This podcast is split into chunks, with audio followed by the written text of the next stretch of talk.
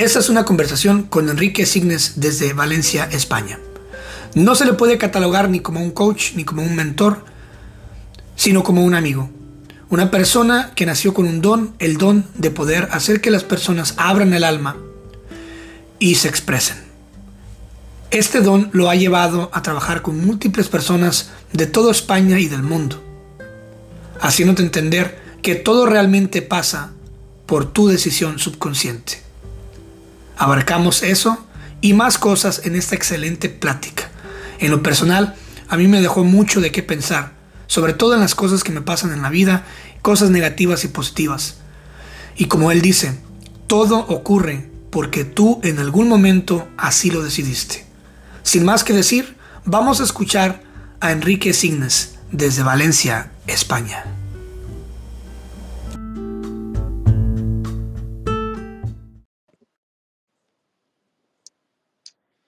Mi estimado Enrique, ¿cómo estás? Muy bien. Fíjate que no me quiero atrever a decir tu, tu apellido porque no sé si lo voy a decir mal. ¿Es, es Signes o, o Signs? ¿Cómo se pronuncia? Signes. Sí, oh, no te estaba lejísimos. Signes. Sí, Signes. Bueno, la viste soy la primera. Signes. Signes, ok.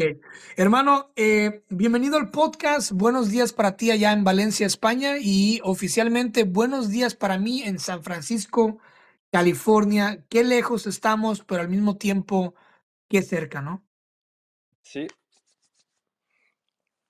Eh, quiero empezar con eh, algo que me, no me ha dejado dormir, la verdad, desde que, desde que miré tu perfil, y es que tienes una descripción de perfil eh, muy fuerte, o sea, como, como un hacedor de palabras, como un elaborador de palabras.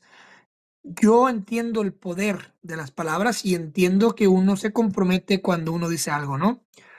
Cuando tú dices que eliminas el estrés de emprendedores perfeccionistas, dices textualmente, elimino el estrés a emprendedores perfeccionistas Nada te afecta en menos de 24 horas o no pagas nada. A ver, ¿me puedes explicar eh, cómo funciona eso, por favor? Claro. Mira, estrés, ansiedad, cualquier cosa que te afecte, te afecta por ti. No te afecta por nada externo. Es decir, cualquier problema que tú tengas en tu vida, por más gordo que te parezca, lo que tienen en común es que si tú te olvidas ahora mismo, pierdes la memoria y olvidas todo tu pasado y ya no tienes ningún problema. Eso significa que todo conflicto no está más que otro sitio que en la mente. Y el único generador del conflicto es en la mente. Por eso está el principio de no hay grado de dificultad en los milagros. A ti te puede parecer que es mucho más grave superar la muerte de un ser querido que haber perdido un boli y la decepción y la tristeza de haber perdido ese boli. Pero lo que tienen en mm. común es que el sufrimiento te viene causado por el juicio de que ambas cosas son malas y por el recuerdo de tu mente en el pasado. Cuando tú cambias tu mente, automáticamente desaparecen los dos conflictos porque no son conflictos reales, son solo tu mente atacándote a ti mismo. Excelente. Me gusta. Eh, mencionas también que eres un obrador de milagros. Em, obviamente, si nos vamos a la definición del milagro del, diccionario, eh, podemos encontrar algo muy textual, pero eh, ¿cómo, ¿cómo, tú manejas lo que es obrar un milagro? O sea, ¿puedes explicar a la audiencia un poquito lo que es ser un obrador de milagros? Correcto.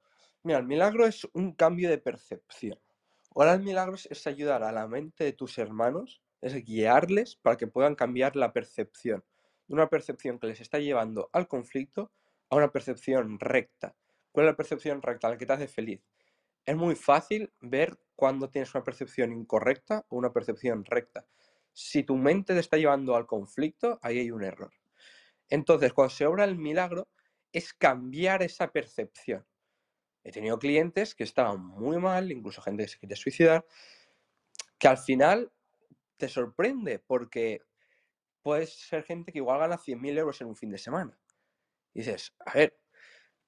Y luego lo ves como gente de África los anuncios que están bebiendo agua así súper sucia y lo ves en los anuncios súper felices. Y claro, y ahí te das cuenta como realmente lo del dinero no da la felicidad. Pero obrar el milagro es poder cambiar esa percepción. Es decir, que esa persona pase de experimentar el conflicto en su vida, estar triste, estar lo que sea, cualquier emoción que no le guste, a cambiarla en un instante. Y no se tarda tiempo. La gente que va, dice un psicólogo, no, es que yo soy muy bueno. Tengo clientes que vienen desde hace cinco años. Bueno, a ver, si eres tan bueno, no estaría viniendo desde hace cinco años. Claro.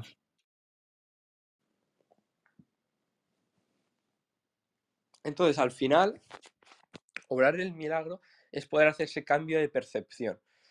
Y es algo que es instantáneo, porque para empezar el tiempo no existe, es ilusorio. Entonces, no se puede cambiar algo que no sea instantáneo. Otra cosa es que la mente de tu hermano esté preparada o no esté preparado para aceptar ese cambio. Y en consecuencia lo experimente o no lo experimente. Pero cualquier persona que realmente esté abierto, entregue sus resistencias a cambiar, en cualquier momento puede cambiar completamente su vida. Correcto. Entonces, eh, cuando alguien va al psicólogo o al psiquiatra, por ejemplo, digamos que al psicólogo, y acabas de mencionar, no, es que tengo clientes que siguen viniendo desde hace como 10 años. Bueno, entonces quiere decir que no has hecho un trabajo bien porque lo estás atando a que siga consumiéndote. Em, desde una postura comercial, ¿no crees que conviene más eh, mantener a la persona estando, haz de cuenta, como un sistema de cuentagotas, ¿no? Así como lo hacen los médicos, o si vas al mecánico, que llevas tu automóvil a que, a que, a que reparen algo y de repente te le mueve acá o algo acá. ¿Tú cómo, cómo, cómo ves esa onda? O sea, ¿te gusta a ti ayudar a la gente de una forma rápida y qué tan rápido lo haces? Eh, ¿qué piensas de, de, eso, de ese sistema de, de mejorar a la gente rápido? A nivel comercial, lo que hacen los psicólogos de te pasas semana a semana, vas viniendo y así te pasas años, es una genialidad. Mm. Tú crees que estás mejorando, pero lo que estás haciendo es dar vueltas como una peonza a una tontería de tema. ¿Por qué? Porque lo que tú te cuentas que es tan grave realmente no es tan grave. Es tu mente. Si lo olvidaras ahora mismo ya no te afectaría. Entonces, es exactamente lo mismo con poli. ¿Y qué pasa? Los psicólogos el problema es que dan realidad al pecado. Es decir, dan realidad a tu conflicto, a lo que tú te cuentas o que te ha pasado horrible, que, que oh, qué desgraciado soy yo, o a lo que yo hice mal, o juro que yo hice mal y me siento culpable. Hoy sí, qué mal lo hiciste tú. No te preocupes, vamos mejorando. Y es como, ese mm. ya es un primer síntoma de enfermedad, que el terapeuta se crea tu locura. No puede creerse tu locura, no puede creerse que lo que te ha pasado realmente es ultra grave. No ha pasado nada grave, solo ha pasado una cosa que no te gusta. Punto. Cambia tu percepción, libérate. Ahora, ¿para qué vas a estar años con eso? El problema es que cuanto más realidad da el psicólogo, así eso que te ha pasado es horrible, más va a tardar. Entonces, la finalidad verdadera del terapeuta es hacer ver a su hermano que realmente no ha hecho nada malo ni le ha pasado nada malo, que toda la locura estaba en su mente. Y cuando ve que no es objetivamente malo, que realmente no habrá mal, nada, entonces ahí está preparado, si lo desea, para poder entregar. Pero también hay que tener en cuenta algo muy importante que es si lo desea verdaderamente. Porque a los humanos nos gusta mucho rodearnos como un cerrito en, el barro, dar vuelta a su propia mierda y ahí decir, no, pero es que, y no querer entregarlo. ¿Por qué? Porque hay un regusto del ego, del recochineo, del sentirse el peor, el sentirse la víctima. Pero cuando te sientes la víctima, puedes decir, ay, mira qué mal estoy yo. Y la gente que cae en tu misma locura te presta más atención. Dice, ay, sí, estás bien. Y también es una forma de conseguir amor, cariño, desde un plano de locura. Pero la gente lo detecta que así, cuando está mal, también consigue más amor. Entonces, claro, el psicólogo sigue metiéndole esa, eso. Entonces, claro, es eso lo que hay que sacar. Tiene que ir fuera. No tiene sentido hacer un tema durante ni siquiera durante un mes. Se habla una vez, se entrega, se libera y continúa tu vida y deja de darle vueltas. Qué importante lo que acabas de mencionar. Yo, lo, fíjate que lo he estado platicando ya en, previos episodios en el podcast con otros invitados y en la vida personal, porque yo me dedico a la logística y trato con mucha gente todo el día. Y estoy viendo que eh, la gente carece de un sentido de comunidad. La gente hace y paga lo que sea por sentirse en comunidad. Y por eso es que tú vas al psicólogo a sentarte a que alguien te escuche, para sentirte escuchado y sentirte afine. Por eso es que la gente se vuelve víctima, como lo acabas de decir, para buscar ese sentido de comunidad, para que la comunidad que está alrededor se apiada y te dé ese sentido de empatía, ¿no? Eh, ¿Cómo, ¿Cómo llega todo eso a tu vida? O sea, ¿cómo inicia el proyecto? ¿Cómo te das cuenta de que tienes un don, dos dones, muchos dones? ¿Cómo llega esto? ¿Cuál es la, el punto de partida de la realización que tienes tú, Enrique, de decir, oye, tengo un talento, tengo, tengo un don, tengo una misión, quiero hacer esto? Bueno, yo cuando tenía 13 años me empezó a llamar la atención el mundo del desarrollo personal y al final cuando empiezas a leer desarrollo personal, al final todos te acaban hablando de pues que tienes que meditar, y empecé a meditar y eso, y ya llevo muchos años, pero yo estaba emprendiendo en otras áreas. Yo tenía una agencia de diseño web, luego también creé una academia de cómo emprender por internet, que conseguimos más de 100 alumnos, la hice junto con un socio. Y más o menos era como se podría llamar lo que es éxito, pero yo decía, yo realmente no estoy ayudando a la gente, porque sí, estoy ayudando al marketing a generar más dinero, ya, pero tampoco es que ayude a más personas realmente a nivel intrínseco. Y me di cuenta, también al final tú ofreces la web y a mucha gente no le interesa y eso, pero me di cuenta estando rodeado de emprendedores, en eventos, en sitios de networking, el poder que tenía, porque yo no estaba hablando de eso, yo estaba hablando pues de lo que a mí me gustaba, de la espiritualidad, del cambio de percepción, de hacer que nada lo afecte, y que de repente tenía gente que me decía, wow, esto me encanta lo que me estás diciendo, quiero hacer una sesión contigo o me quiero formar contigo. Y era gente, he llegado a tener gente con más de 20 millones de patrimonio. Es decir, gente muy rica que me decía a mí que vivían como 4 o 5 horas de donde yo vivo, que me decían que querían venirse en coche hasta donde yo vivía, esas 4 o 5 horas para hacer una sesión presencial y luego volverse. Es decir, nunca en mi vida me había pasado de que alguien con decenas de millones en patrimonio quisiera hacerse cuatro horas de viaje hasta mi casa solo para hacer una sesión y volverse presencial. Y ahí fue cuando dije, hostia, qué tan potente es esto que una persona que ya lo tiene todo lo valora tantísimo. Y ahí fue cuando dije, vale, esto es lo que realmente ayuda a la gente, esto. Em, me gusta, me gusta esa, es, fíjate que qué curioso. Parece como que ahí, ahí creo que lo sigues o te sigue. No sé qué tanto se conozcan, pero en el podcast ya ha estado un par de veces el gran coach Ángel García.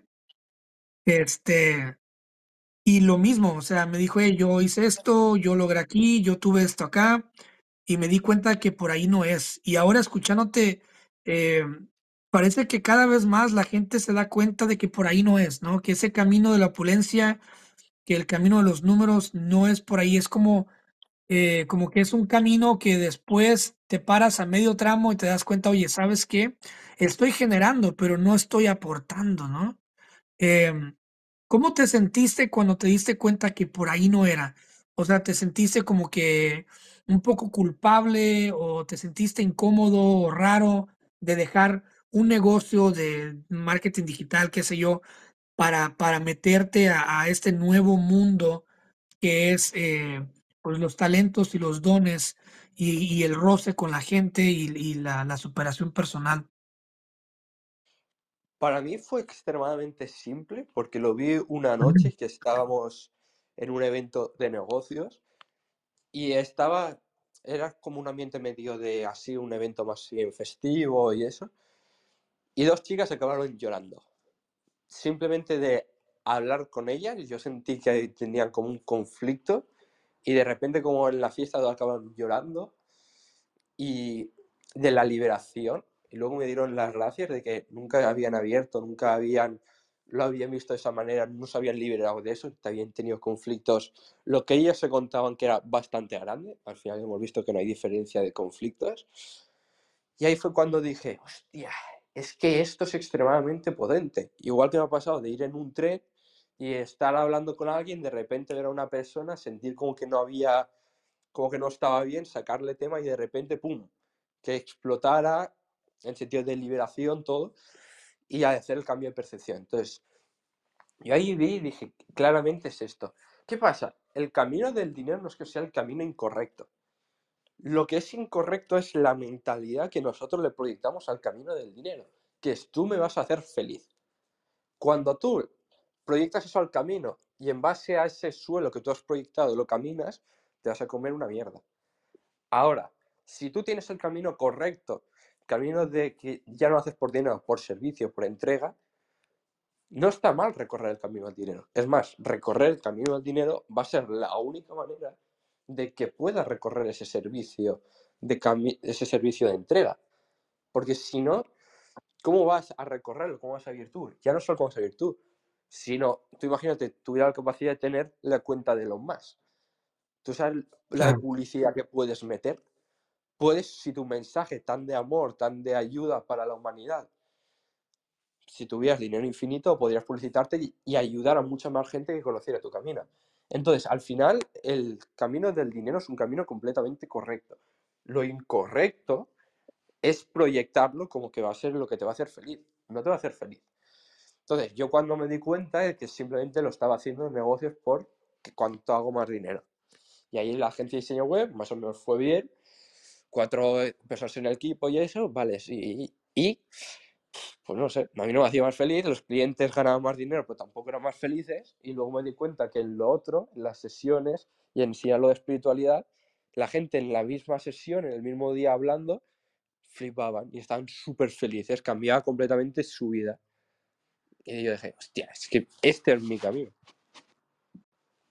¿El camino llegó a ti por sí solo o, digamos que tuviste como una, ya mencionaste que leías muchos libros y te interesó muchísimo desde muy temprana edad la superación personal, pero ¿hubo, hubo alguna capacitación, tuviste algún retiro o simplemente fue un don natural que identificaste y cuando, por ejemplo, esas chicas eh, vieron en ti la posibilidad de abrir el alma y, tú sentiste todo eso y despertaste, ¿no? Dijiste, wow, esto es, aquí hay algo que yo lo quiero seguir haciendo, quiero seguir teniendo esta emoción de que estoy haciendo que la gente se libere y que la gente mejore.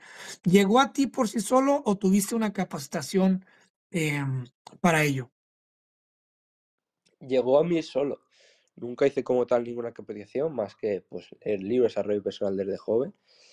Y, y fue verlo a nivel profesional que me tenía que dedicar a eso ese día. Porque durante a lo largo de ese día, muchas personas hablando con el tema, de este tema, me dijeron, es que tienes que dedicarte a esto, que hacer de marketing, esto es mucho más potente, nunca he escuchado a nadie con esto. Y claro, yo decía, bueno, pero otra, otra, otra persona, y a la noche pasó eso con esas dos chicas, y luego tuve como 10 personas que me decían que quería que les hiciera una sesión allí en vivo también. Y claro, yo dije, estaba flipando, es decir, todo el mundo alrededor estaba flipando y me decían, oh, yo quiero hagas también una sesión de estas, tal. Y yo dije, a ver, no me ha pasado en mi vida que le haga una persona una web y 10 personas me digan, anda a una web también, ¿sabes? De los que están alrededor. Y ahí fue cuando vi como experiencialmente decir, vale, esto la gente lo que más valora. Y que a mí es realmente lo que más me llena. Porque es increíble. Cuando tú experimentas el milagro, de repente es, todo se hace luz. Todo, tu, tu vida cambia completamente a nivel tangible, pero cambia porque has cambiado tú en tu mente. Eso es lo único importante. Cuando tú cambias en tu mente, todo tu mundo cambia porque es una proyección de tu vida. Es, una proyección de tu mente, realmente no está ahí. Solo lo proyectas. Y ya no a nivel de que te dicen, no, lo que ves tú no ves porque pasa por tus filtros de percepción y tú dices que es correcto y que es incorrecto, que es bueno y que es malo. Sí, por una parte está esa, pero es que por otra, a nivel real, todo es lo que tú creas. Imagínate que vas a dormir esta noche, tienes un sueño, tienes una pesadilla. Puedes soñar que alguien te ataca, que estás sufriendo, la estás pasando mal. Pero realmente Es tu voluntad el querer sufrir, porque no hay otra persona que te esté atacando, que te esté pegando. Es tu mente, una parte de tu mente ha creado una persona para pegarte a ti mismo. Entonces, tú ahí en el sueño podrías decir, ah, no, yo estoy jugando correcto o incorrecto el bate con el que me está dando. Y ahí sería como el primer nivel que gente dice eso de cambia la percepción. Pero es que cambiar la percepción realmente es cuando lo haces desde el inconsciente y te liberas de la culpa que sientes que necesitas proyectar en el mundo para que el mundo se porte mal contigo, porque así crees que expías esa culpa. Entonces, cuando tú cambias realmente la percepción completamente, el mundo deja de, entre comillas, tratarte mal, porque nadie te quiere tratar mal. Pero es el acuerdo que tú has hecho con tus hermanos de que te traten mal para reafirmar tu autoconcepto de escasez y de víctima.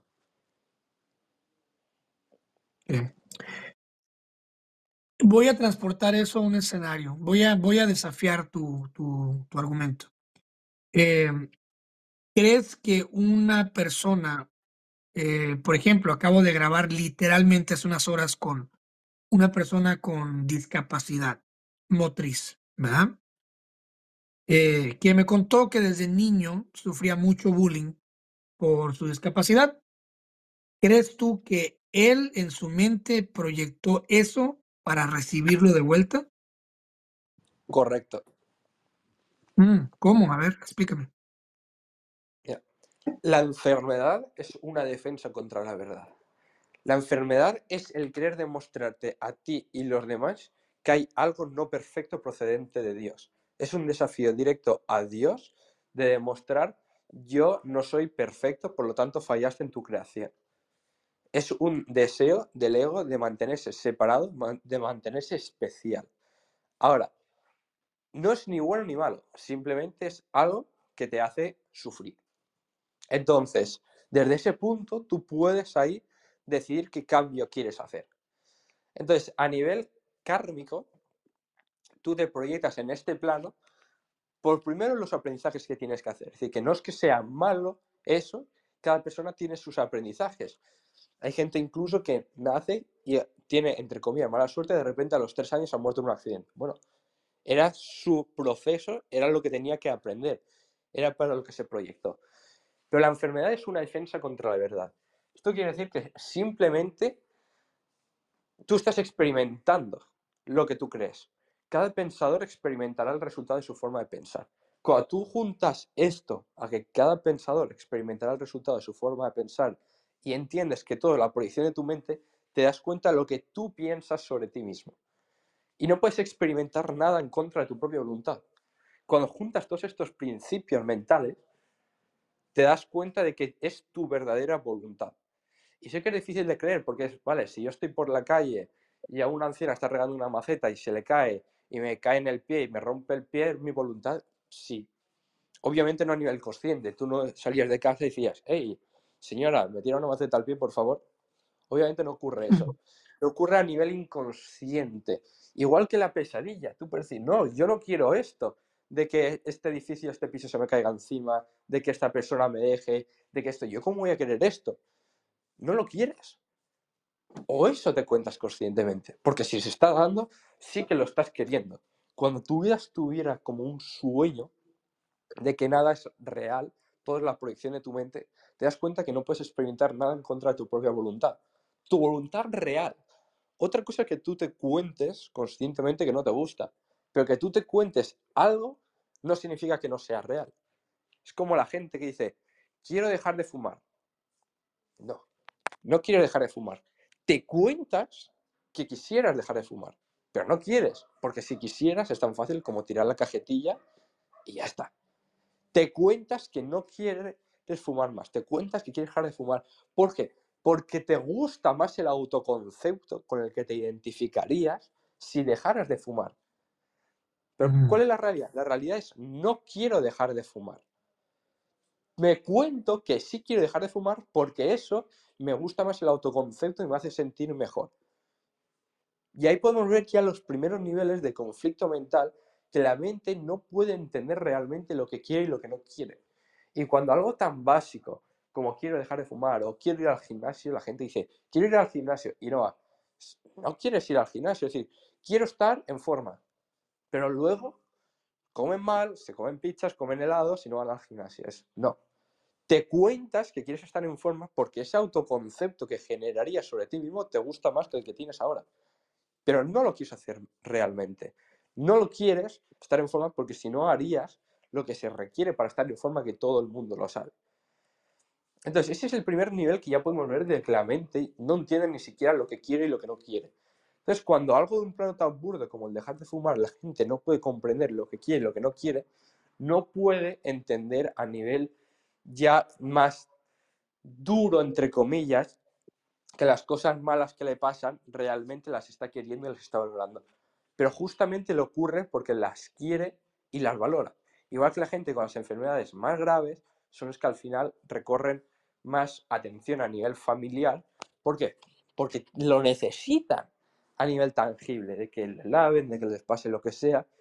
Pero ese también es un deseo de autorreafirmación de no soy suficiente, no soy capaz y necesito el cariño de la gente. La palabra subconsciente. Para empezar, me, gusta, me, me encantó la explicación que me diste. La palabra subconsciente suena hasta, hasta negativo, ¿no? ¿Qué porcentaje de lo que existe en el subconsciente es realmente direccionado hacia lo negativo y qué porcentaje naturalmente es direccionado hacia lo positivo? Porque siempre parece como que el subconsciente está conspirando en nuestra, en, nuestra contra, ¿no? Casi como el ego. Claro. parece que el subconsciente conspira en, contra nosotros porque no entendemos que realmente es nuestro amigo. ¿Cuál? Pero el problema es que hacemos esa diferenciación, como con lo del tabaco, de quiero dejar de fumar, lo que realmente es quiero contarme que quiero dejar de fumar. Entonces, lo único que hace tu inconsciente es dejar de pensar tú conscientemente y reafirmar un autoconcepto. Entonces, no es que conspire contra ti, es que no te gusta cómo tú lo has programado. Entonces dices, no, es que mi inconsciente me hace hacer X, me hace que tenga que me apetezca hacer cosas malas o que rechace las cosas que son buenas para mí. Bueno, así es el primer síntoma de una enfermedad. Pero no es que sea un enemigo, mi inconsciente es un enemigo, no, no, no. Tu inconsciente te da lo que tú valoras, es decir, hace que te apetezca lo que tú a algún nivel valoras. Pero eso no significa que sea malo, es decir, tú igualmente, cuando tenías tres años, tu madre te daba muchas galletitas, por Navidad te daba un montón de dulces, luego murió tu madre y luego de mayor eres un obeso mórbido y te encanta comer dulces. Y entonces, ¿qué pasa? Es tu inconsciente reconociendo las galletas, los dulces, la bollería y confundiendo con el amor de tu madre. Pero no significa que el inconsciente sea, oh, te voy a torturar. No, no, no. Es el inconsciente, es la programación pasada que tú no recuerdas. Entonces tú lo programas, decir, galletas igual amor de mamá. Cuando como galletas soy feliz con mamá. Mamá muere, quiero estar con mamá, como galletas, como bollería. Pero no es que el, mm. inconsciente quiera torturarte y decir, oh, te voy a hacer obeso, voy a hacer que te duelen las rodillas. No es que quiera torturarte. Lo único que hace es demostrar tu pensamiento pasado. Y como vimos en el principio, es nada, no puedes experimentar nada en contra de tu propia voluntad y todo pensador experimentará el resultado de su forma de pensar. Pensaste de una manera, se quedó guardada en el inconsciente y ya está. Pero no te quiere torturar, simplemente te trae a la mente lo que tú pensaste. Hay, hay coaches que se dedican a lo que es la proyección, el poder del decreto. Hay unos que viven y respiran y casi, casi, casi comen, duermen. Eh, este libro muy famoso que se llama Un curso de milagros, ¿no? Eh, yo no me atrevería ni siquiera a llamarte un coach, porque no, no aparece en ningún lado de tu, de tu biografía ni en tu trabajo. ¿Cómo, ¿Cómo te llamas tú? O sea, tú eres un asesor, eres un guía, eres un mentor. ¿Cómo, qué título te pones? Si es que te pones uno. Pues no pongo ningún título. Perfecto.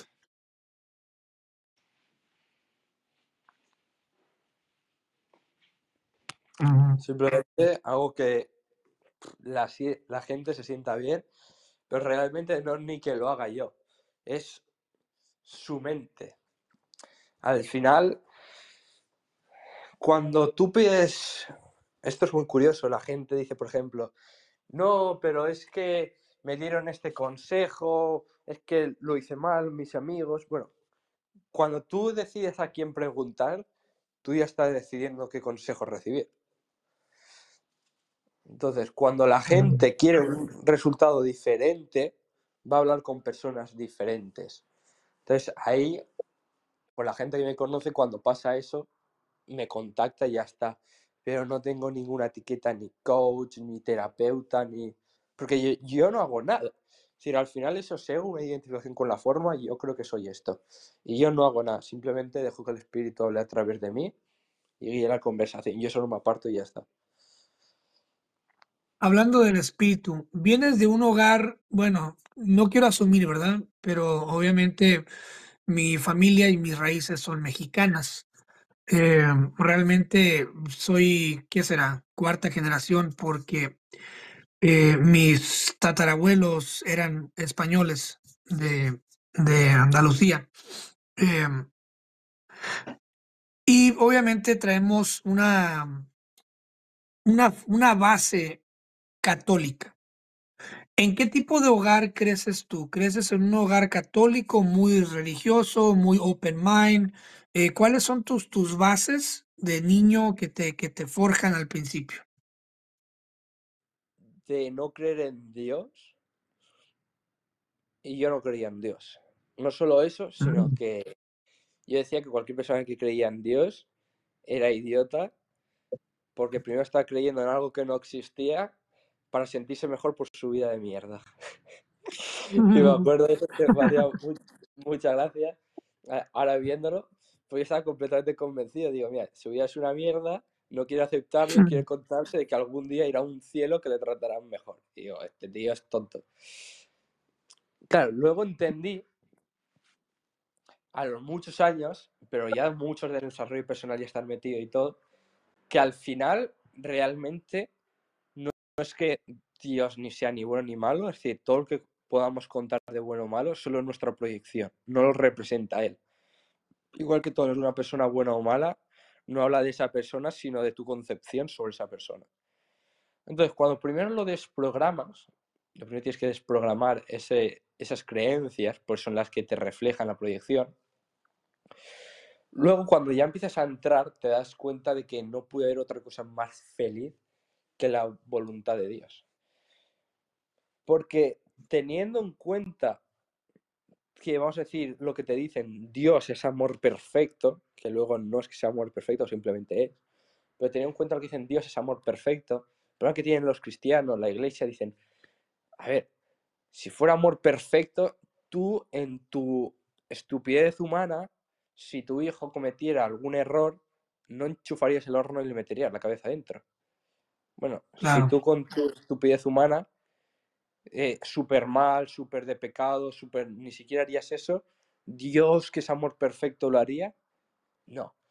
Entonces, cuando empiezas a hacer esas preguntas, te das cuenta que al final todo lo que han proyectado de que la gente está en conflicto con Dios, pues inconscientemente se ha vendido mucho como que te va a juzgar, te va a mandar al infierno si no le gusta algo que haces, pero cuando realmente ves como que cambias la proyección, te das cuenta de decir, vale, lo que te cuentan de que te va a juzgar y si no le gusta te va a mandar al infierno, pero ahí te dicen que es amor perfecto y dices, a ver, si yo no lo haría ni con mi familia, si cometen un error, meter la cabeza en un horno encendido, pues ¿cómo lo va a hacer Dios? Entonces, cuando empiezas a ver eso, te empiezas a replantear. Y ahí llegas a la conclusión de decir, todo esto era una carga que yo tenía en mi mente contra ese juicio. Y cuando lo liberas, de repente te das cuenta de decir, hostia, es que realmente aquí no hay ningún conflicto. Aquí es la máxima paz, la paz de Dios que entiendes, que no te juzga porque no le importa absolutamente nada lo que hagas en este plano. Es más, ni siquiera sabe lo que haces en este plano, porque este plano es ilusorio, no es real.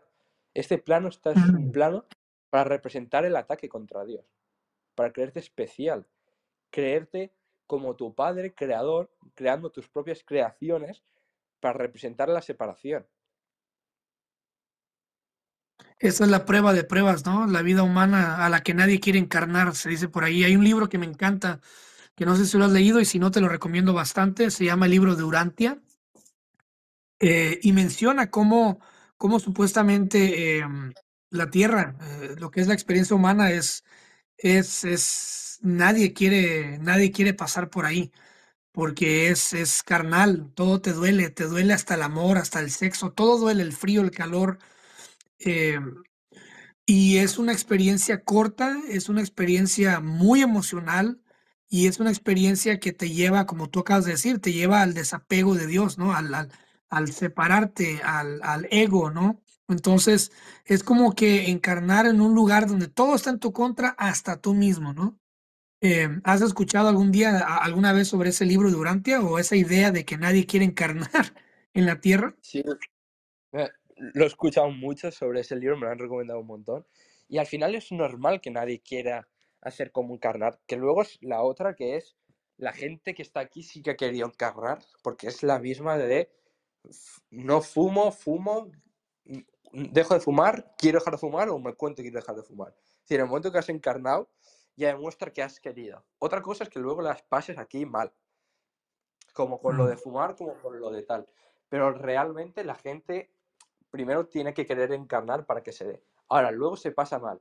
¿Pero por qué? Porque este mundo, muchos dicen, no, es un mundo de, de alegría, levántate pronto y mira el sol salir y verás qué felicidad. No, este no es un mundo de alegría ni felicidad. Es un mundo puramente de sufrimiento y de conflicto. Porque ya está creado para que sea así. Lo has creado tú para que sea así.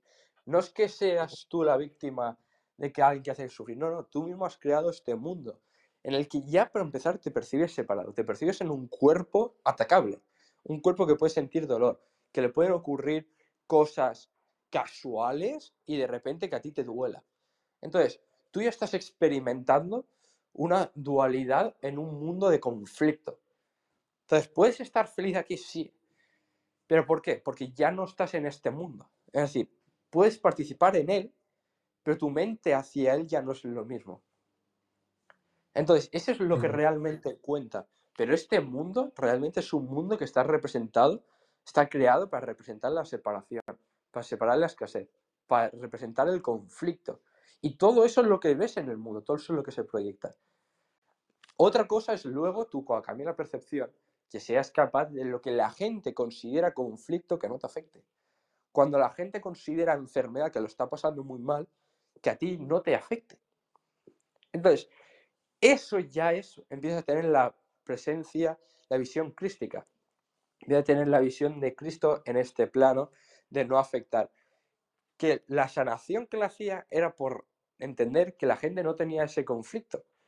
Y es, por ejemplo, mucha gente idolatra a María Teresa de Calcuta o cualquier cosa que ayudaba mucho a los pobres. Y, es, y puede parecer que a nivel tangible está bien, pero es que sigue dando realidad al pecado. Si el problema es que sigue dando realidad a que el pobre necesita ayuda, que el pobre necesita algo, a que alguien necesita algo. Y ahí está, sigue reafirmando en su mente un principio de escasez. Y cuando tú representas a la otra persona que realmente la consideras que necesita ayuda, ahí realmente es cuando la estás condenando, porque ya la estás poniendo por debajo de ti.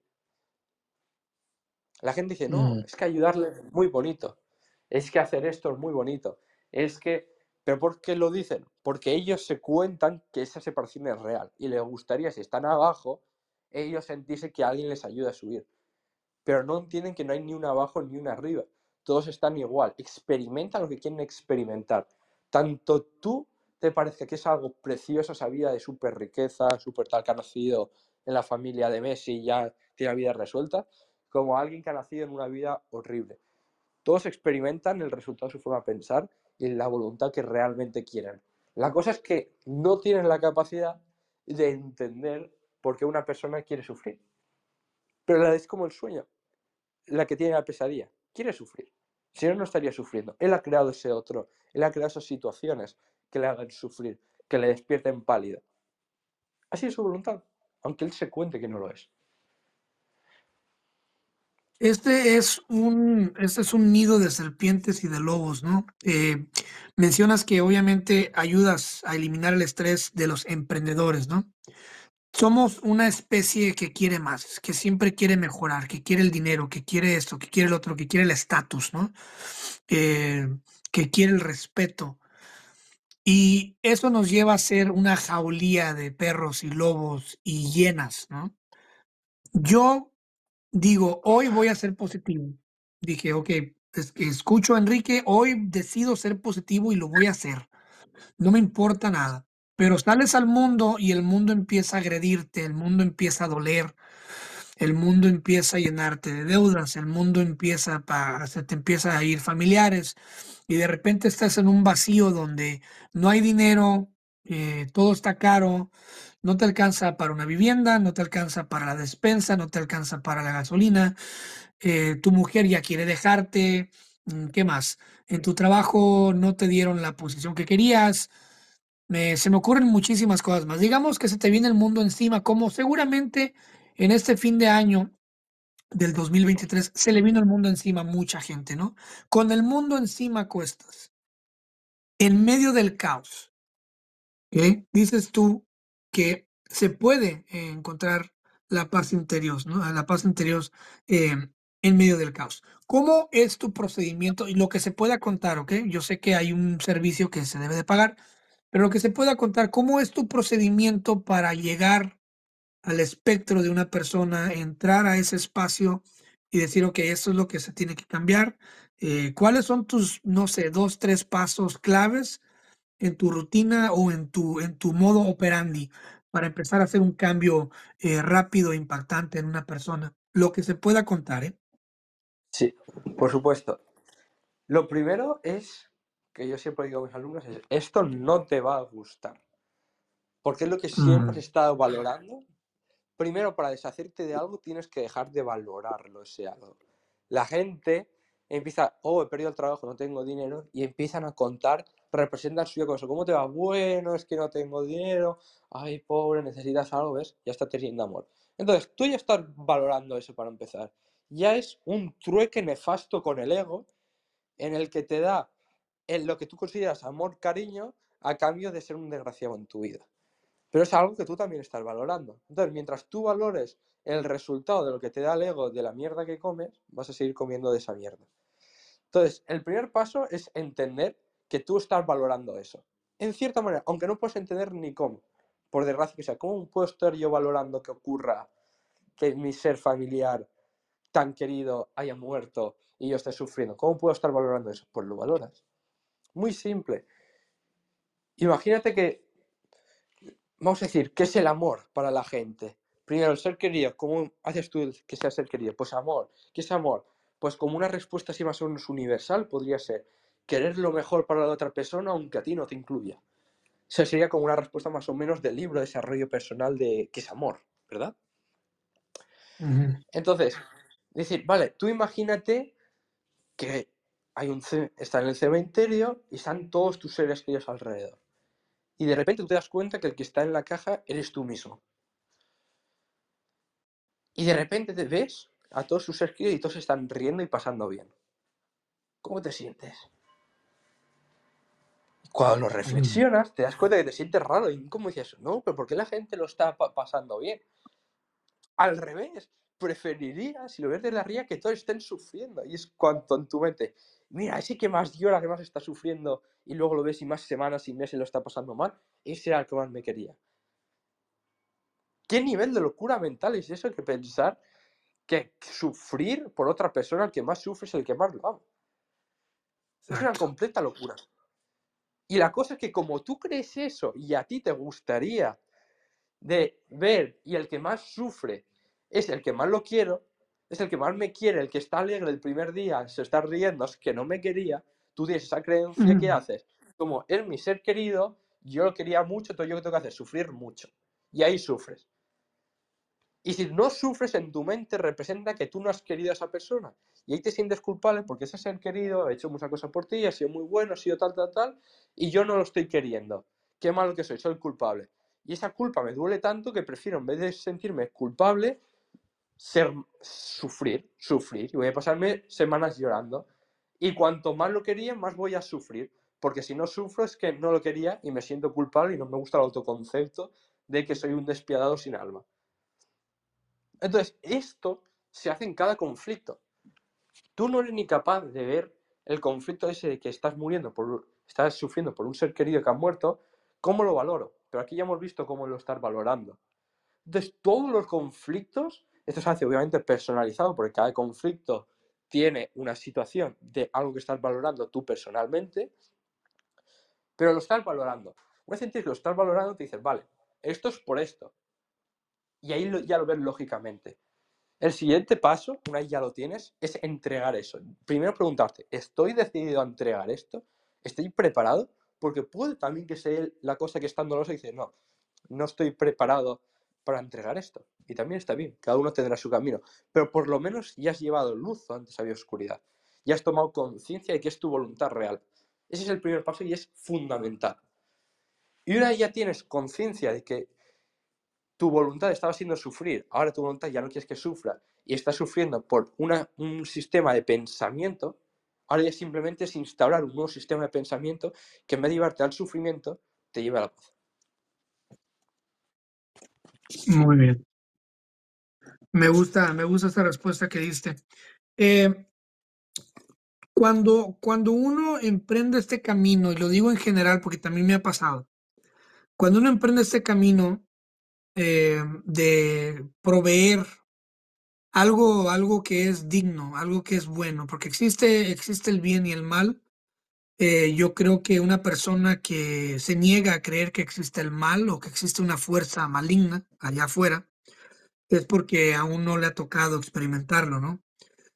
Eh, lo he visto en muchas personas que empiezan a ayudar a otra gente, por ejemplo, eh, guías espirituales, personas que tienen dones. Yo he conocido gente que tiene dones de verdad de, de no sé, de ver cosas en el futuro. He conocido gente de todo.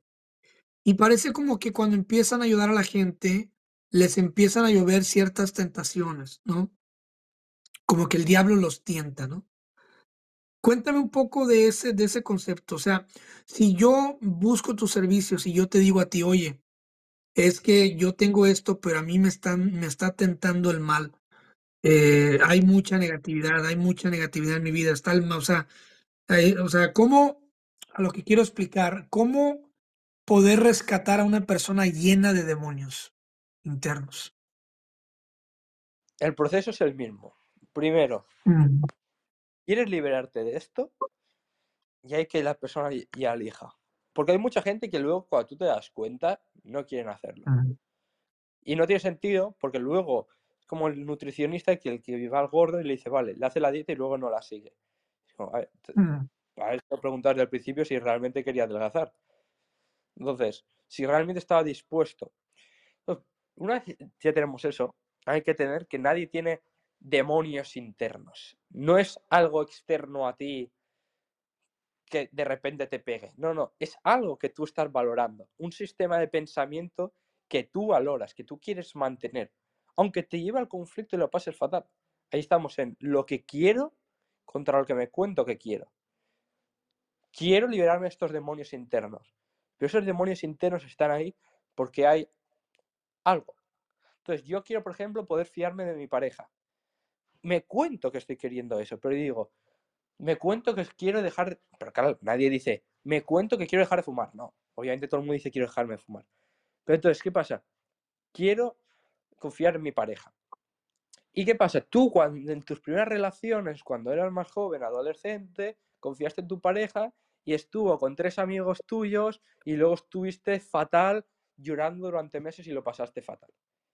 Entonces, ahora tú en tu día tienes el demonio interno de no me contesta, estará hablando con mis amigos, estará en lo que sea inconscientemente, y dices, oh, tengo un mm. demonio interno que no me deja confiar en mi pareja. No es un demonio interno, es tu propia mente protegiéndote para que no vuelvas a sufrir diciéndote, ey, ey, ey, te está engañando, eh, toma conciencia, eh, no vuelvas a sufrir. Que no significa que sea real, es lo que te dice tu mente. ¿Por qué te dice tu mente? Porque es lo que ha aprendido en el pasado. Y ese demonio es tu inconsciente diciéndote, no vuelvas a sufrir, no seas tonto. Mira, la otra vez no lo sabíamos, ahora te estoy ayudando. Es completamente amor. Es... La otra vez no lo sabíamos, nos comimos una mierda, la pasamos muy mal. Ahora te ayudo para que no te vuelva a pasar eso. Entonces, ¿qué pasa?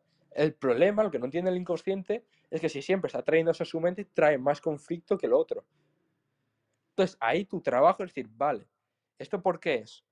Cuando detectas el conflicto, no estoy confiando en mi pareja, indagar en tu mente inconsciente, lo cual tú no puedes hacer a ti mismo, necesitas a alguien, que se indaga en el inconsciente, se encuentra esa situación de cuando llevas amigos, tal, lo que sea, se libera, se cambia la percepción y automáticamente hoy en día ya no cargas ese demonio. Pero porque no era un demonio. Mientras tú crees que es algo externo, vas a estar pegando al aire, tratando de decir, ah, no, me, no me ataquéis, no os portéis mal conmigo. Y ese es el error, porque ya estás dando el primer síntoma de separación, de que hay algo externo a mí que me quiere en mi propio mal, hay algo externo a mí que me puedo atacar. Y es lo que el mundo ilusorio, el mundo del ego, nos quiere hacer creer, que hay algo externo a ti que te puede atacar. Entonces, el primer paso es entender que el demonio y todo eso es tú mismo. Es tú mismo, un sistema de pensamiento que tú tienes guardado en el inconsciente. Y liberarlo. Inclusive los traumas, o sea, el trauma de si fuiste, por ejemplo, eh, no sé, abusado verbalmente, abusado, abusado físicamente o sexualmente, y se lleva un trauma, ese trauma tú lo estás conservando, ¿no? Lo estás conservando porque lo quieres conservar. Lo estás valorando. Y Ah, justamente porque lo valoras es que lo sufriste, es que lo viviste. Pues si no lo ah, valoraras, no lo hubieras llevado al plano terrenal. claro. Es como ese, como ese, esa escapadita a fumarte un cigarro a escondidas, ¿no? Por lo mismo, volvemos al tema del cigarro, ¿no? Lo quieres dejar, pero te escondes a fumarte un cigarrito de vez en cuando, ¿no? Es- o sea, por eso sigue ahí. ¿Qué, Ya. qué está Eh, pasando? Que no lo quieres dejar. Te cuentas que lo quieres dejar. Claro, y cada vez te escondes más, y cada vez te niegas más, y cada vez te vuelves más profesional en ocultártelo a ti mismo, ¿no? Claro. Esa, es- esa es la cosa. Y el problema es que luego la gente dice, no, pero yo es que esa enfermedad o esa cosa muy grave que me pasó, ¿cómo va a ser mi voluntad? Y es, Mm, primero sigues tu voluntad, pero primero reconócela en los planos más burdos, que realmente no sabes ni cuál es tu voluntad. Reconócela en esa adicción del tabaco, reconócela en esa adicción a la comida. Ve el plano más burdo. ¿Cómo quieres detectar cómo es tu voluntad que te haya atropellado un coche? Cuando ni siquiera el plano más burdo de que estés fumando es tu voluntad lo puedes entender. Enrique, Vayamos pero, paso paso. pero, pero, pero discúlpame, ¿dónde dejas la voluntad de Dios? ¿No se supone que Dios también tiene una voluntad sobre mí? Correcto. Dios tiene la, la voluntad y la voluntad de Dios es que su hijo sea feliz. Pero Claro. Dios creó a su hijo totalmente poderoso igual que él. Porque alguien que es perfecto, teniendo en cuenta, vamos a decir, sí, es perfecto, no crearía un ser imperfecto. Crearía un ser completamente perfecto y con sus mismas capacidades. Que eso sería que a su vez tuviera poder de creación. Y en esa creación loca, en ese poder de creación, tuvo la idea loca de separación. Y entonces se materializó en este plano, en este universo, en el que tú te experimentas separado y puedes haber conflicto. Pero la voluntad de Dios no es que estés aquí, pero sí es tu voluntad. Y como todopoderoso creador, es tu voluntad. Y Dios te va a decir, es tu voluntad, experimentalo, vívelo. Si te gusta, si no te gusta, ya volverás. ¿Qué pasa? Luego la gente se siente culpable por eso. claro, y ahí es donde cae, caemos a cuenta de la gran frase que dice que tú eres el arquitecto de tu propio destino, ¿no? Claro, tú eres quien ha creado este mundo ilusorio. Cuando quieras, puedes volver. Simplemente tienes que dejarte de valorar esto, dejar de valorar el conflicto, dejar de valorar la escasez. Porque Claro. ¿qué pasa? Queremos un mundo de escasez, de injusticia. Pero cuando tú ves que esa persona se ha portado mal con esa persona, o tú ves por la televisión que X persona ha matado a tantas personas, tú te cuentas que es horrible, pero tú lo disfrutas inconscientemente como un cerdo dando vueltas en el, su propio lodo. Porque ahí tú ahí pasas estás viendo el video, ¿no? Una y otra vez. Claro, po- porque tú estás viendo, mira, sí que malo es, y aquellos que injustos. Y entonces tú ya no te miras tus propias proyecciones erróneas, tu vida, lo, lo mal que está, todo lo que estás valorando, todo lo que estás sufriendo. Y es como, no, no, no, el malo es otro, ¿ves? Y ahí conscientemente, lo que yo hice aquella vez que me porté mal que le dije eso a esa persona, mira, en comparación de eso, nada. Obviamente no lo dices conscientemente, pero sí el inconsciente. Y por eso se valoran tanto las noticias y, y se valora tanto todas esas cosas malas. Porque al final es como, oh, no, no, no, el malo es otro, ¿sabes? El malo es otro, el malo es otro. Es como, es como dice, no, pues ni viendo cómo está el mundo, entonces ¿para qué le echo ganas, no? ¿Para qué me atrevo si ya, ya ves cómo está el mundo? Mira lo que pasa en Israel, mira lo que pasa acá, mira lo que pasa en... Entonces te, te creas un desánimo imaginario, o sea, desgraciadamente vivimos en un solo planeta, pero diferentes planos, ¿no? O sea, que esté pasando en Ucrania, que esté pasando en Israel, en Gaza, es algo muy triste, pero eso no quiere decir que tú debas de proyectarte, ¿no? Contagiarte de, Y aquí viene ya el nivel de, que a la gente le es más locura, pero el que pase tanto a Ucrania como a Gaza, como a cualquier sitio, no es triste, es su voluntad inconsciente. Y esto es algo que hay que empezar a entender, que es todo lo que ocurra, tanto te guste como no te guste, es tu voluntad y es lo que quieres experimentar. Igual que a ti te pasa, cuando te pasa algo malo, un amigo te ha traicionado, lo que sea, tú dices, oh, esto es horrible, pero luego te quedas el sabor de boca de durante años o incluso toda tu vida tener como rencor hacia esa persona que es como, ah, mira qué malo es, y disfrutar como ese ataque, ellos tienen lo mismo, pero a nivel escala global, a nivel escala gigante, en vez de una persona es un país. ¿Crees entonces que exista la, crees que exista la voluntad inconsciente colectiva? Correcto, pero porque no es colectiva. Tú, cuando tú estás en tu sueño, tú, tú te vas a dormir y estás soñando, tú puedes decir, ay, mira, este tiene la voluntad de estar caminando por ese calle, este tiene la voluntad de estar en ese bar, este tiene la voluntad de venir con un bate y pegarme. Pero no es que haya 100 voluntades, es tu misma voluntad la cual no reconoces, la cual te has separado en tu propia mente, ni siquiera reconoces tu mente. Pero todo eso que ves en el sueño, que hay ese edificio, que esté ese color, que haya esas personas por la calle y que una persona con un bate venga a pegarte, es tu voluntad. Ahora, a nivel terrenal, cae, cae bien decir el inconsciente colectivo, pero no hay como un colectivo. Es solo tu propia mente fragmentada que no reconoces en tu hermano. Es como si hay agua y está el agua y de repente la congelas en cubitos. Todos parece que pueden chocar. Es como son separados. Pero bueno, simplemente un estado, un estado. Si se fusionan, van a ver que realmente son lo mismo. Pero en ese estado de separación pueden chocar, pero realmente no es que sean fragmentos. Ahí puedes ver, mira, hay un fragmento de hielo, hay otro y otro, hay cubitos. Y lo ves separados, pero realmente no son separados. Son lo mismo, simplemente se han separado ahora. Mm, excelente. Eh, la autoayuda.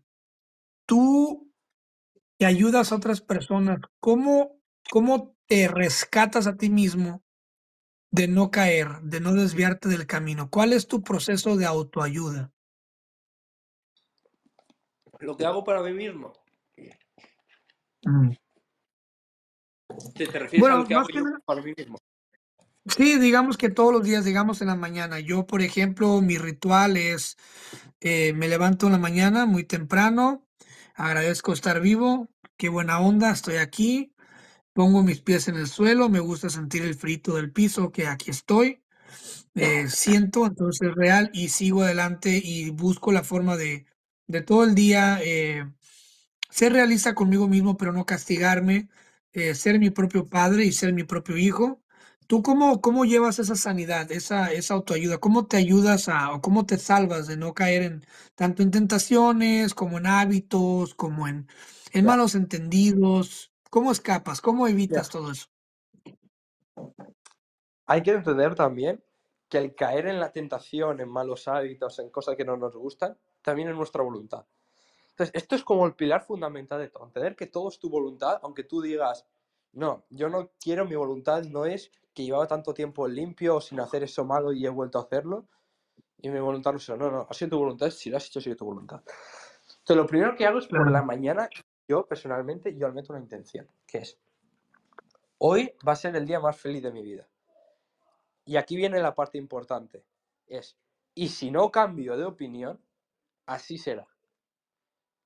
Y aquí está mm. toda la importancia. Porque es si no cambio de opinión. Te puede pasar algo que de repente estás en el supermercado y viene alguien y se choca en tu carrito y te tira todo por el suelo. Ya puede una persona que ya está todo el día mala, hostia, ya me ha jodido el día, tal, tal, tal. O tú de, repente decir, no tiene ninguna importancia.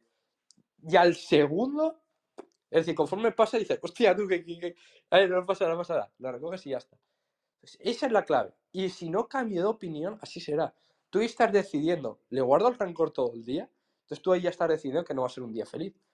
Entonces cuando tú decides, hoy va a ser el día más feliz de mi vida, y si no cambio de opinión, así será. Primero ya empieza a poner la voluntad donde corresponde, que es, la voluntad de felicidad depende de mí, la felicidad solo depende de mi voluntad de que así sea.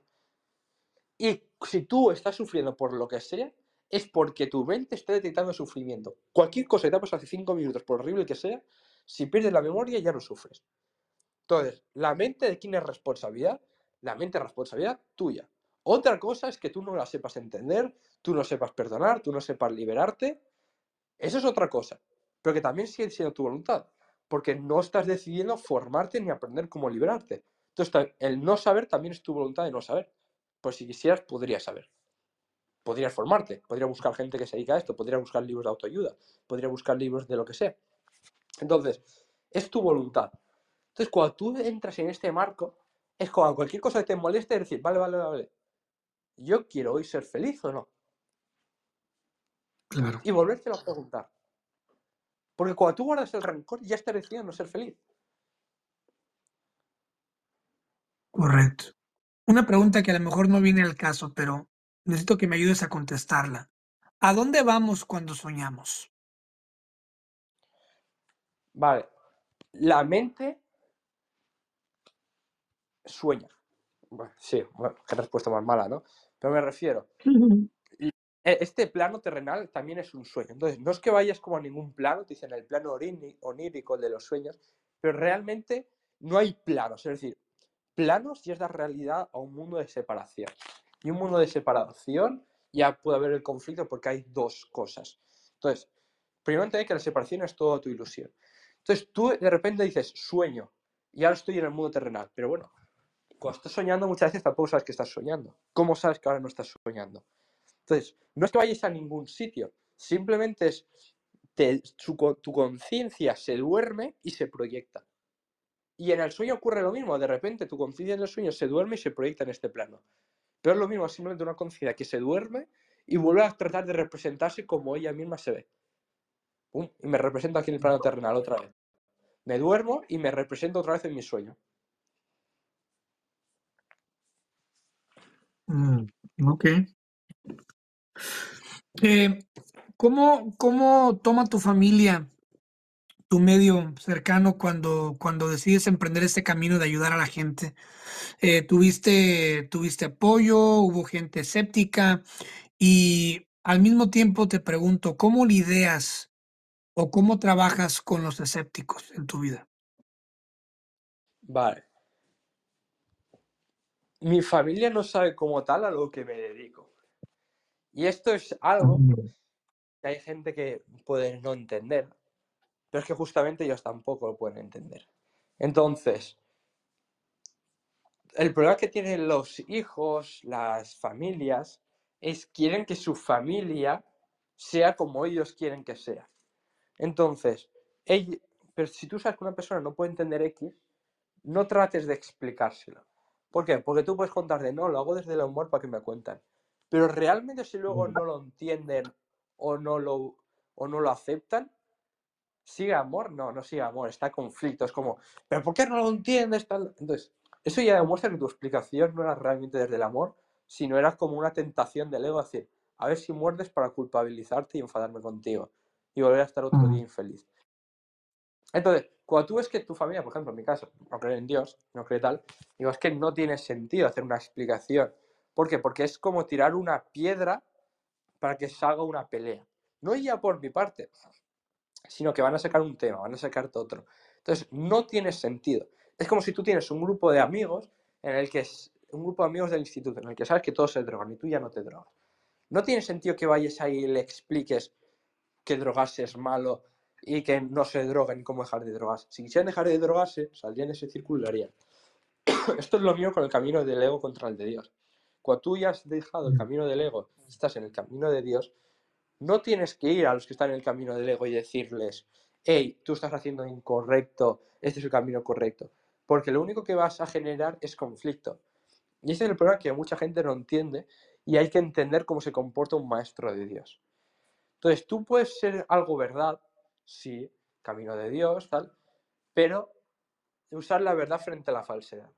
Si tú usas que todo es amor, que todo es perfecto, y tú vas a una persona que está en conflicto para decirle, todo es amor, todo es perfecto, tú eres idiota, no lo entiendes, aunque a nivel cierto sea real que ese amor es perfecto y él no lo está entendiendo, esa persona, cuando tú le dices eso, no va a percibir el amor del que hablas, solo va a percibir el ataque. va a percibir un juicio, va a percibir una condena. Entonces utilizas la verdad del amor de Dios, de la paz, frente a la falsedad. Usas el amor para la falsedad, la verdad para la falsedad. Entonces, cuando te das cuenta de eso, dices, es que no tiene sentido. Y por eso de la Biblia dice, no tires las perlas a los cerdos. No sea que las bollen con las patas y volviéndose os despedacen. Claro. Eh, tu trabajo en redes sociales. Me gustan mucho los reels que subes. Este, tienes muy buena edición. ¿Acabas de empezar con redes sociales o tenías algo previo a esto? Y cuéntame un poco sobre tu proceso de, de crear contenido. ¿Cada cuándo subes? ¿Cuál es tu plan para este 2024? Eh, ¿dónde te miras con tu contenido? ¿Qué es lo que buscas con tu contenido? Háblame un poquito de, de este lado de redes sociales y por qué haces lo que haces en redes sociales. Claro. Yo no he estado subiendo casi contenido. He subido muy, muy poco contenido este año. Creo que como unas 20 publicaciones. Tiene muy poquito. Y lo subía muy así como separado. Porque también yo no me estaba como... Al final también es como un poco la tentación del ego de el no compartir. El yo ya estoy bien. Entonces, ¿para qué? Es como complicarme la cabeza y hacer otras cosas. Yo tengo dinero, yo tengo tal. ¿Para qué me complico? Pero entonces te das cuenta y dices, vale, estoy cayendo en un error de percepción. Esto no va de mí, no va de ser yo famoso, no va de ser dinero. Pero claro, si tú le dices como redes sociales, es por, por ser dinero, por tener dinero y ser famoso. Y es como la, mi mente dice, no, ¿para qué coño quieres eso? Es decir, para nada, entonces no lo hago. Pero ahí es entender, el, no se hace por eso, se hace por lo que representa. El tener fama significa que muchas personas te siguen porque les gusta lo que haces, entonces les está sirviendo tener dinero es que muchas personas están valorando y comprar tus formaciones o lo que sea que tengas. Yo en mi caso ahora mismo no tengo ninguna formación, pero es como el, el entender eso. Entonces, entendiéndolo, yo me he puesto de objetivo en 2024 subir mucho contenido. Mi idea va a ser como cada semana subir una publicación más al día. Entonces, la semana 1 voy a empezar subiendo una publicación al día, semana 2, dos publicaciones, y al final mi idea es como subir entre 5 y 10 publicaciones, 5 y 10 vídeos al día. Que sé que puede sonar una locura. Pero teniendo en cuenta que, digo, mira, también tengo todo el tiempo libre, entonces también voy a ir haciendo esto porque es el compartir de forma masiva.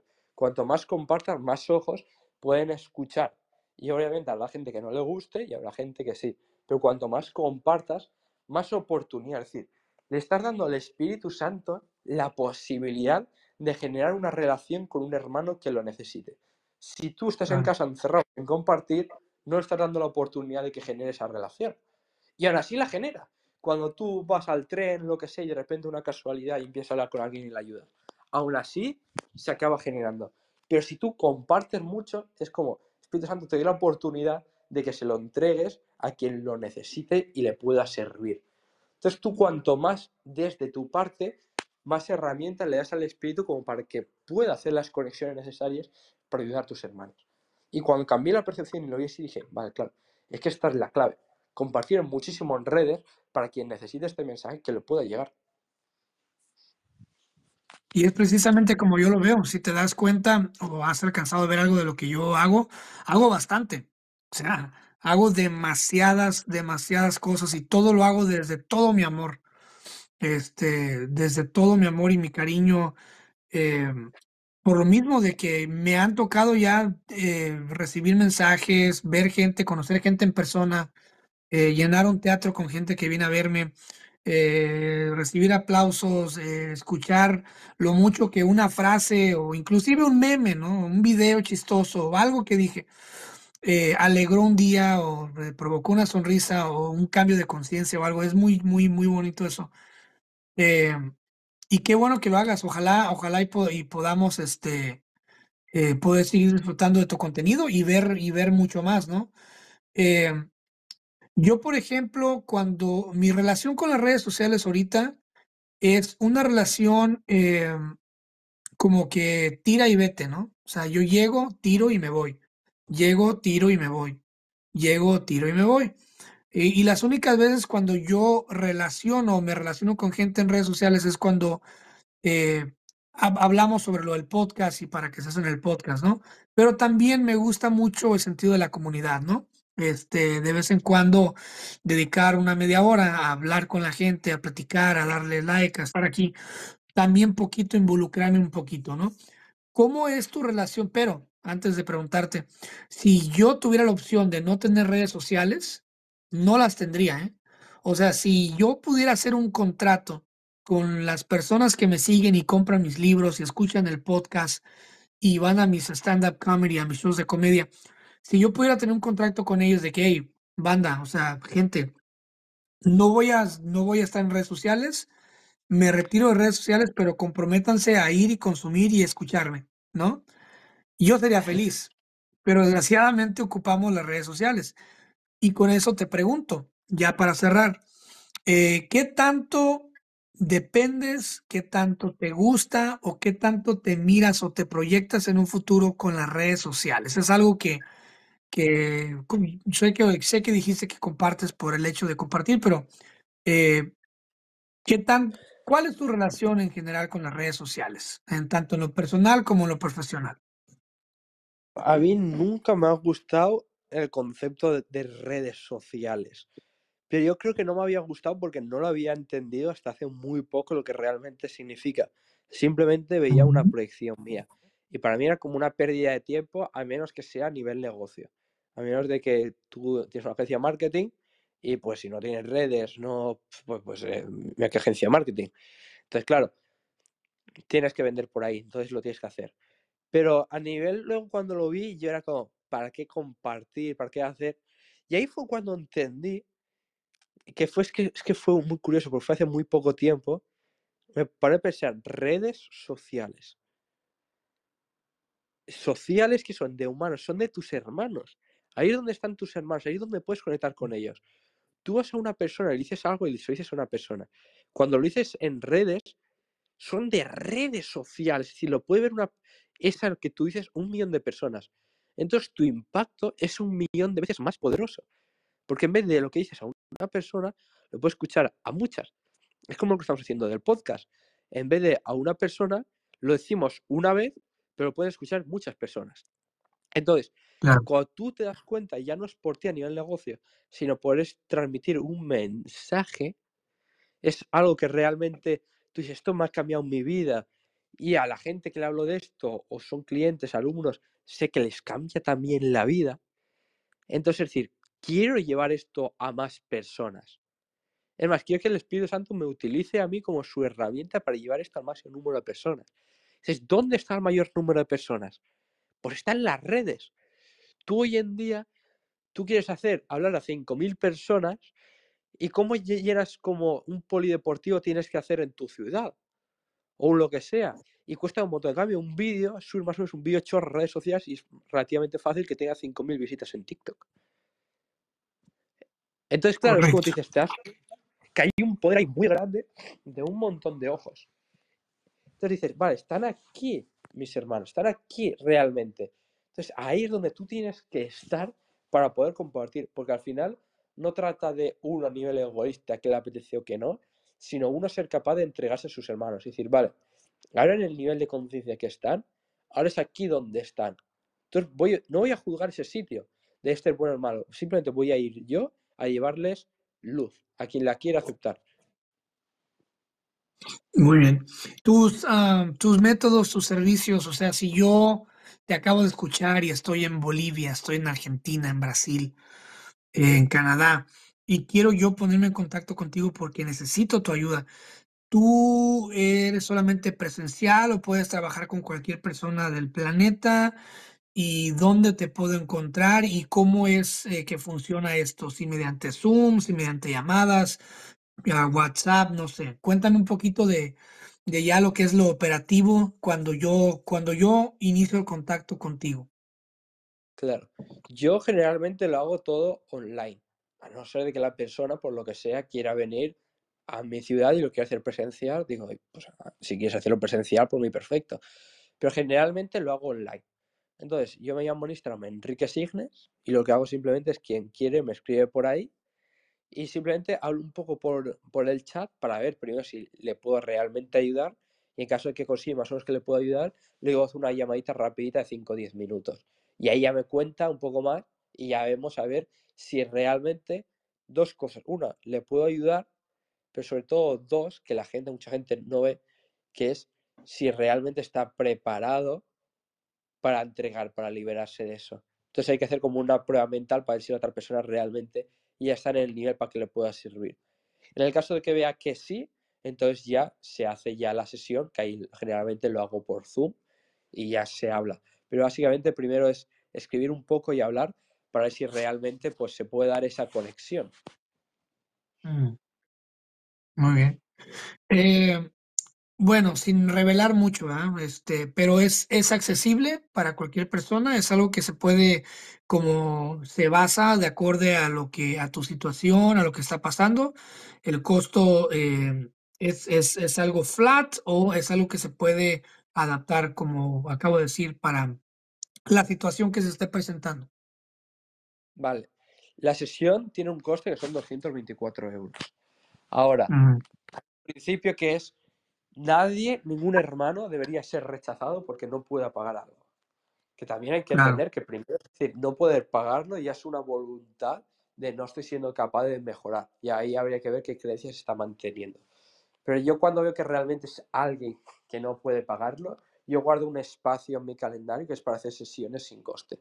Entonces, si realmente yo veo a alguien que realmente lo necesita, lo quiere, y realmente no tiene dinero, no te preocupes, lo hacemos igual la sesión, yo te ayudo porque al final mi trabajo en este plano, si se quiere llamar así, es transmitir el mensaje y ayudar a llevar paz a las mentes de mis hermanos. Eso es lo que me importa. Ahora, es muy útil el dinero, porque con el dinero puedo invertir en publicidad y esa publicidad hace que llegue más mentes de mis hermanos. Entonces, el dinero cumple, me ayuda a cumplir mi objetivo de llevar este mensaje a más personas. Pero también en el caso de que haya alguien que no lo pueda pagar y se requiera la ayuda, yo no se la deniego. Mm, me gusta el concepto de hermano, ¿no? Este, se utiliza ya muy poco esa palabra. Me gusta mucho em, el relato de San Francisco de Asís, ¿no? Que le decía a todo, a todo hermano, ¿no? Hermano pájaro, hermano ave, este, hermana montaña, ¿no? Hermano árbol. Qué, qué, wow, no esperaba menos de esta práctica, hermano, ¿eh? Em, me gustaría que estuvieras más veces en el podcast. Obviamente, pues, las puertas están abiertas cuando sea que quieras em, anunciar algo.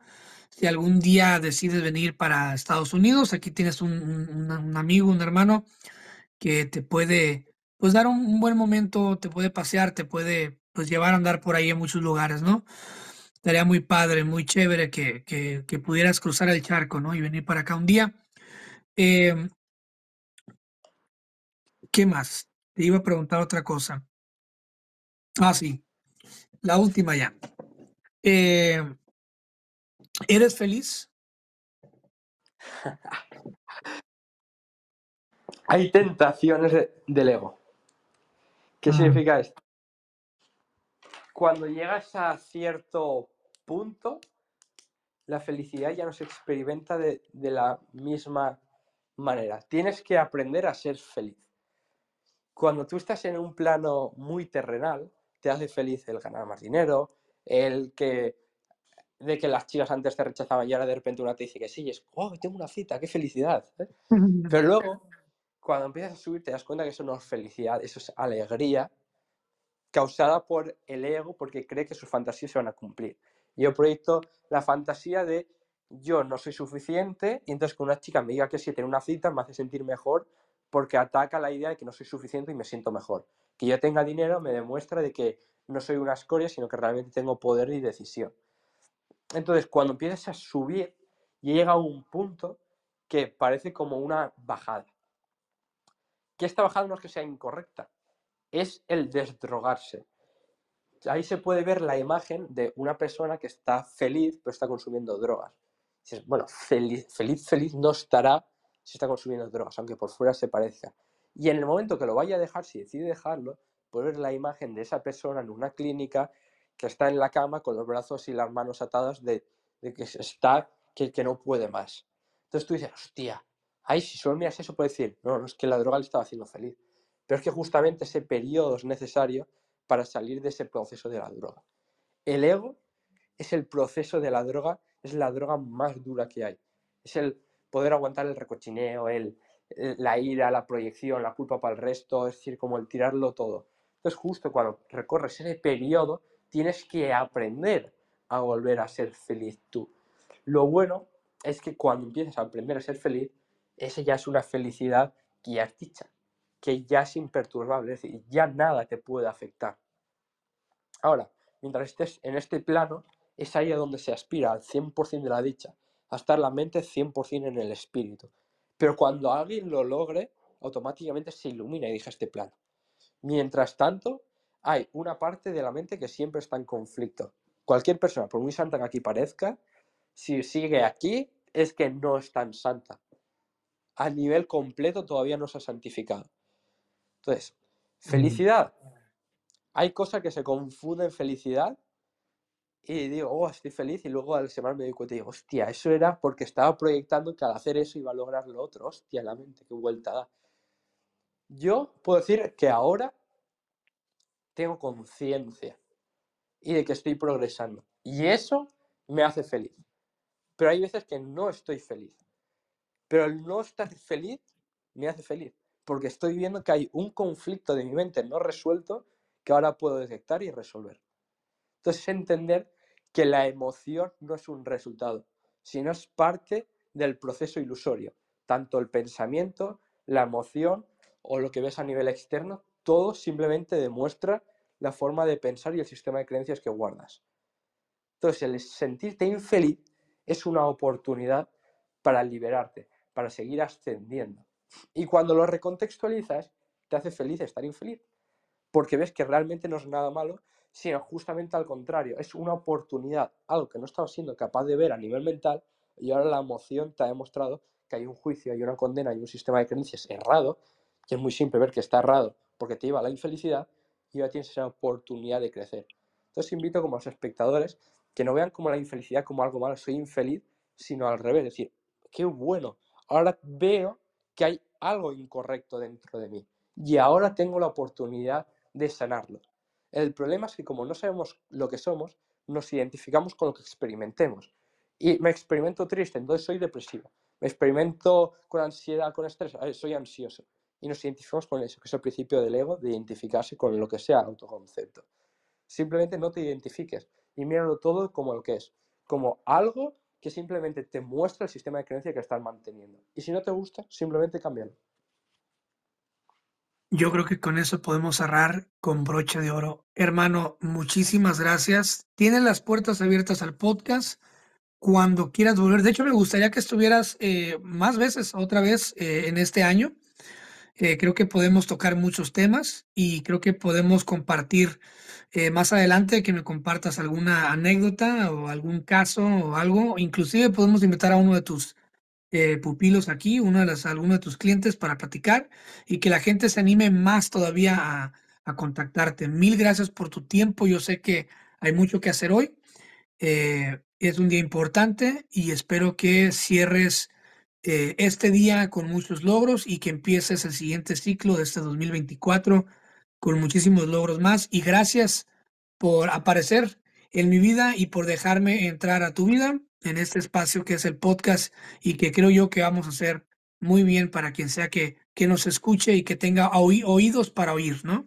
Así que gracias, brother. Te mando un fuerte abrazo hasta Valencia y gracias a toda la gente que escuchó el podcast. Gracias, brother. Un placer. Nos oímos pronto. Nos vemos.